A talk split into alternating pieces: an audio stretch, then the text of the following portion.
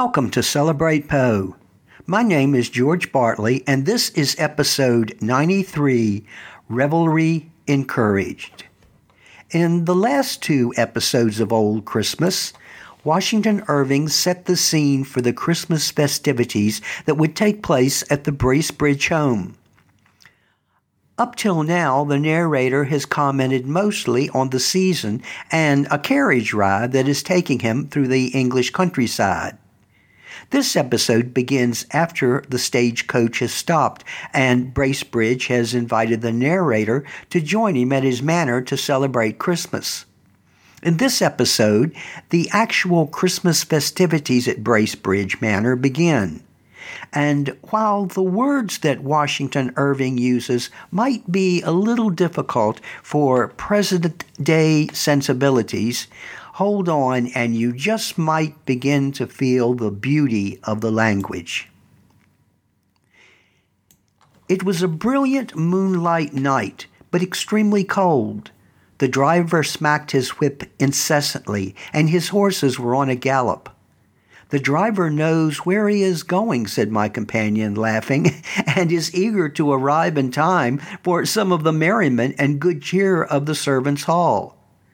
My father, you must know, is a, a devotee of the old school and prides himself upon keeping up something of old English hospitality.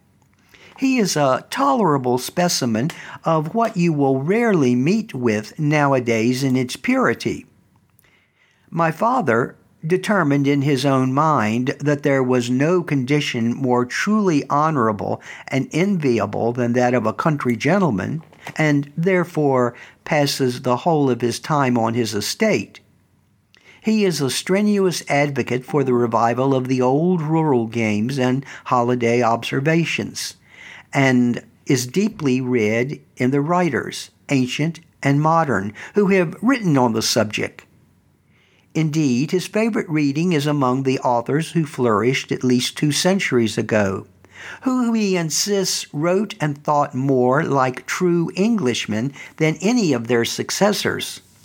He even regrets sometimes that he had not been born a few centuries earlier when England was itself and had its peculiar manners and customs.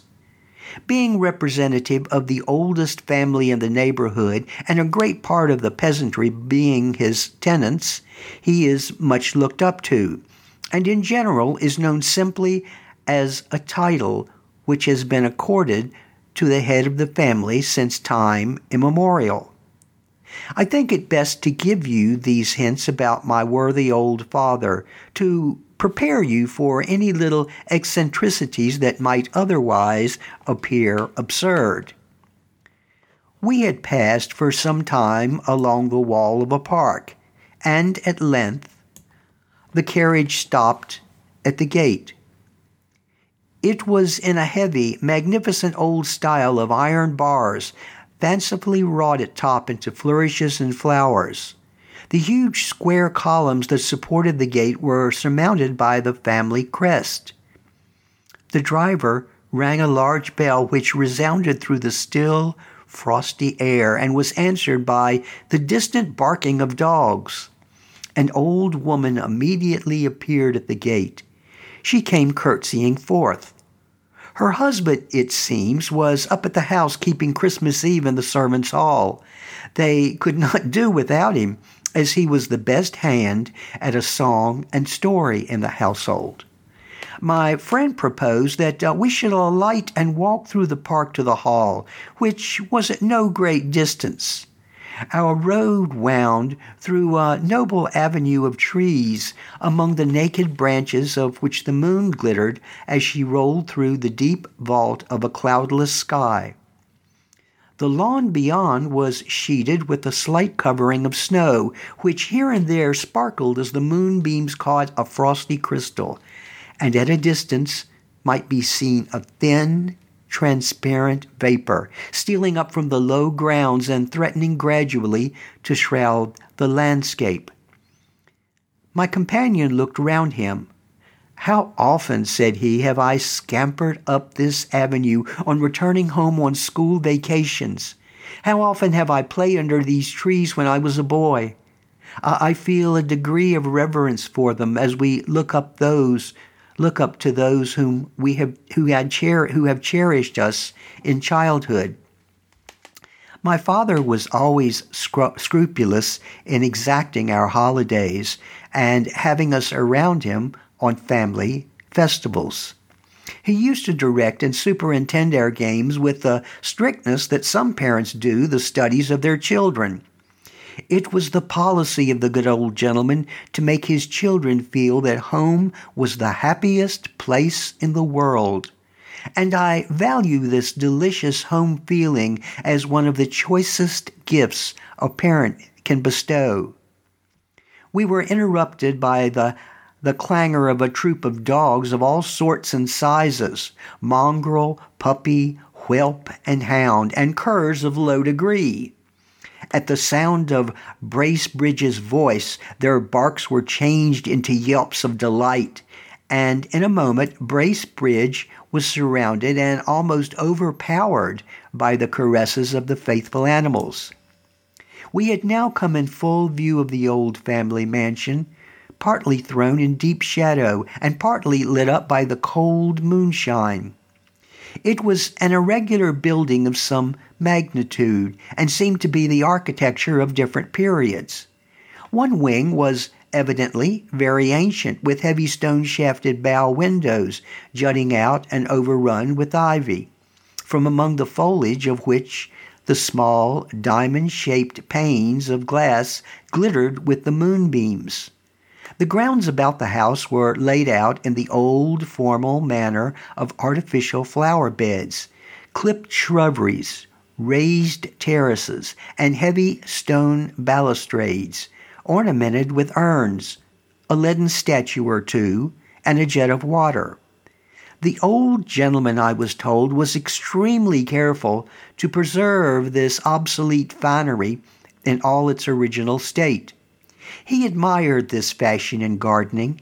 It had an air of magnificence, was courtly and noble, and befitting good old family style.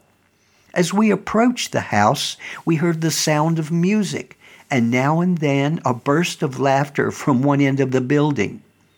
This, Bracebridge said, must proceed from the servants' hall, where a great deal of revelry was permitted and even encouraged by the squire through the 12 days of Christmas, provided everything was done com- comfortably to ancient usage.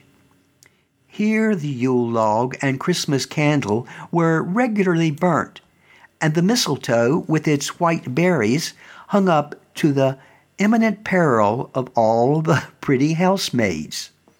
So in, intent were the servants upon their sports that we had to ring repeatedly before we could make ourselves heard. On our arrival being announced, the squire came out to receive us, accompanied by his two other sons. One a young officer in the army, home on leave of absence, the other just from the university. The squire was a fine, healthy looking old gentleman with silver hair curling lightly round an open, florid countenance. The family meeting was warm and affectionate, as the evening was far advanced. So the squire would not permit us to change our traveling dresses, but ushered us at once to the company, which was assembled in a large old fashioned hall. It was composed of, of different uh, branches of a numerous family connection, where there were the usual proportion of old uncles and aunts, blooming country cousins, half fledged striplings, and bright eyed boarding school students. They were variously occupied, some at a round game of cards, others conversing around the fireplace. At one end of the hall was a group of the young folks, some nearly grown up, others of a more tender and budding age, fully engrossed by a merry game, and a profusion of wooden horses, penny trumpets, and tattered dolls, all about the floor. They showed traces of a troop of little fairy beings who, having frolicked through a happy day, had been carried off to slumber through a peaceful night. While the mutual greetings were going on between Bracebridge and his relatives, I had time to scan the apartment. I have called it a hall, for so it had certainly been in olden times, and the squire had evidently endeavored to resolve it to something of its primitive state. Over the heavy projecting fireplace was suspended a picture of a warrior in armor standing by a white horse, and on the opposite wall hung helmet, buckler, and lance. At one end, an enormous pair of antlers were inserted in the wall, the branches serving as hooks on which to suspend hats, whips, and spurs, and in the corners of the apartment were fowling pieces, fishing rods, and other sporting implements. The furniture was of the workmanship of former days, though some articles of modern convenience had been added and the oaken floor had been carpeted so that the whole presented an odd mixture of parlor and hall. The grate had been removed from the wide, overwhelming fireplace to make way for a fire of wood, in the midst of which was an enormous log glowing and blazing, and sending forth a vast volume of light and heat. This, I understand, was the Yule log, which the squire was particular in having brought in and illuminated on a Christmas Eve, according to ancient custom. It was really delightful to see the old squire seated in his hereditary elbow chair by the hospitable fireside of his ancestors and looking around him like the sun of a system, beaming warmth and gladness to every heart. Even the very dog that lay stretched at his feet as he lazily shifted his position and yawned would look fondly up in his master's face, wag his tail against the floor, and stretch himself again to sleep, confident of kindness and protection. There is an emanation from the heart in genuine hospitality which cannot be described, but is immediately felt and puts the stranger at once at his ease. I had not been seated many minutes by the comfortable hearth of the worthy cavalier before I found myself as much at home as if I had been one of the family. Supper was announced shortly after our arrival. It was served up in a spacious oaken chamber, the panels of which shone with wax and around which were several family portraits decorated with holly and ivy. Beside the accustomed lights, two great Christmas candles, wreathed with greens, were placed on a highly polished buffet among the family plate. The mirth of the company was greatly promoted by the humors of an eccentric personage whom Mr. Bracebridge always addressed as Master Simon. He was a tight, brisk little man with the air of an errant old bachelor. His nose was shaped like the bill of a parrot, his face slightly pitted with the smallpox, with a dry, perpetual boom on it, like a frost-bitten leaf in autumn. He was evidently the wit of the family, dealing very much in sly jokes and innuendos with the ladies, and making infinite merriment by harpings upon old themes, which, unfortunately, my ignorance of the family chronicles did not permit me to enjoy. It seemed to be his great delight during supper to keep a young girl next to him in a continual agony of stifled laughter, in spite of her awe of the reproving looks of her mother, who sat opposite. Indeed, he was the idol of the younger part of the company, who laughed at everything he said or did, and at every turn of his countenance. I could not wonder at it, for he must have been a miracle of accomplishments in their eyes. He could imitate Punch and Judy, make an old woman of his hand, and with the assistance of a burnt cork and pocket handkerchief, he could cut an orange into such a ludus caricature that the young folks were ready to die with laughter. I was let briefly into his history by Frank Bracebridge. He was an old bachelor of a small independent income, which by careful management was sufficient for all his wants. He had a chirping, buoyant disposition, always enjoying the present moment, and his frequent change of scene and company prevented his acquiring those rusty, unaccommodating habits with which many old bachelors are so uncharitably charged. He was a complete family chronicle, being versed in the genealogy, history, and intermarriages of the whole history or whole house of Bracebridge, which made him a great favorite with the old folks. He was a beau of all the elder ladies, among whom he was habitually considered rather a young fellow and he was a master of the revels among the children, so that there was not a more popular being in the whole sphere in which he moved than Mr. Simon Bracebridge. The most interesting couple in the dance was the young officer and a ward of the squire's, a beautiful blushing girl of seventeen. From several shy glances which I had noticed in the course of the evening, I suspected there was a little kindness growing up between them.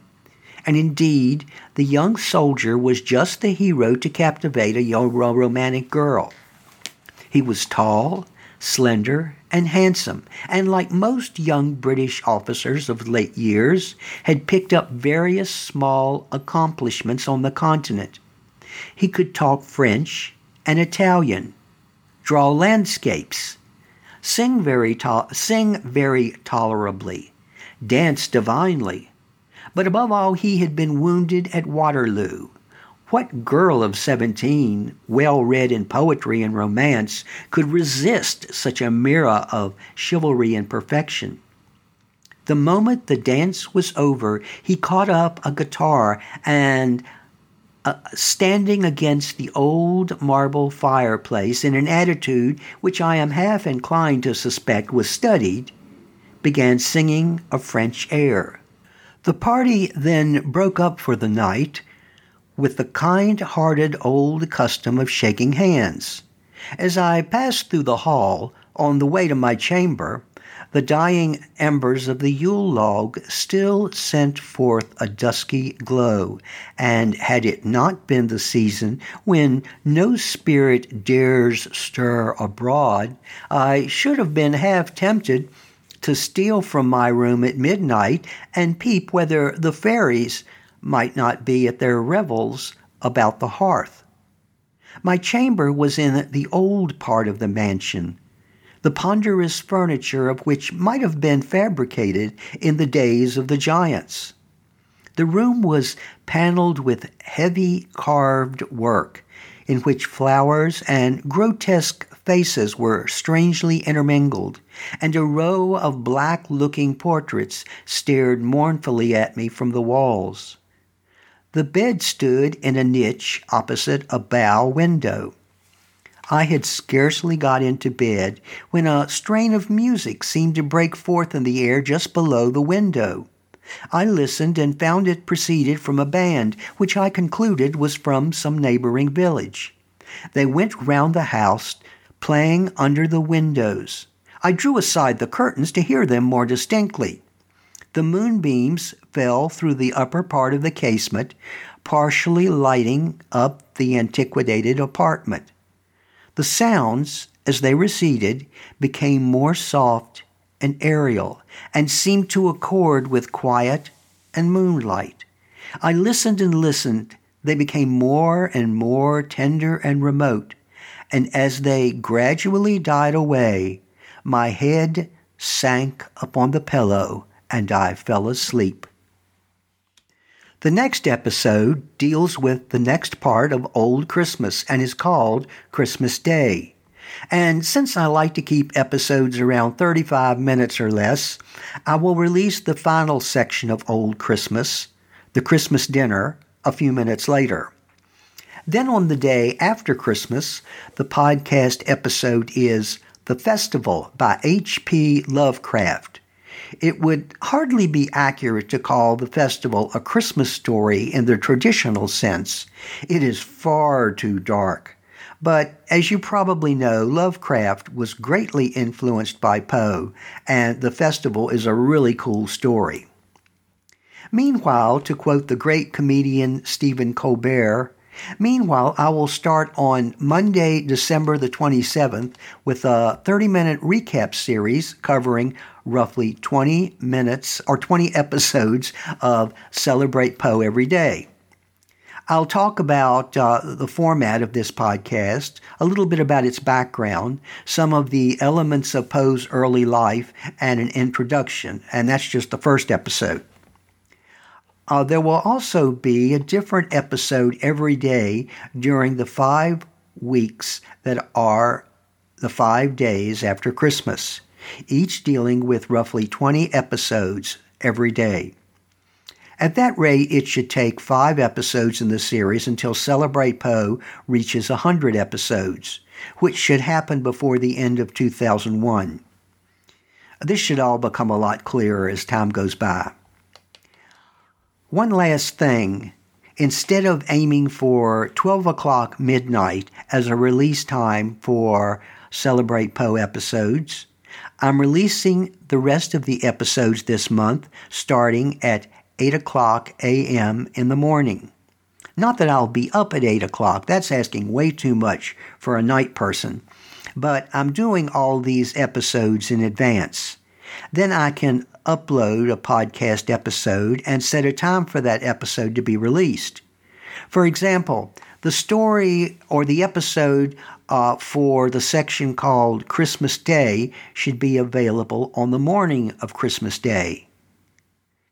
Thank you for listening to Celebrate Poe. Only two more Christmas shows to go. Sources for this episode include the sketchbook of Geoffrey Crayon by Washington Irving, complete fictional works of Washington Irving by Washington Irving, Washington Irving, the definitive biography of America's first best selling author by Brian J. Jones, The Literary Adventures of Washington Irving by Cheryl Harness, Original Knickerbocker, The Life of Washington Irving by Andrew Burstein, Edgar Allan Poe, a critical biography by Arthur Hobson Quinn, The Poe Log, a documentary life of Edgar Allan Poe by Dwight Thomas and David K. Jackson, and The Reason for the Darkness of the Night by John Tresch. Again, thank you for listening to Celebrate Poe.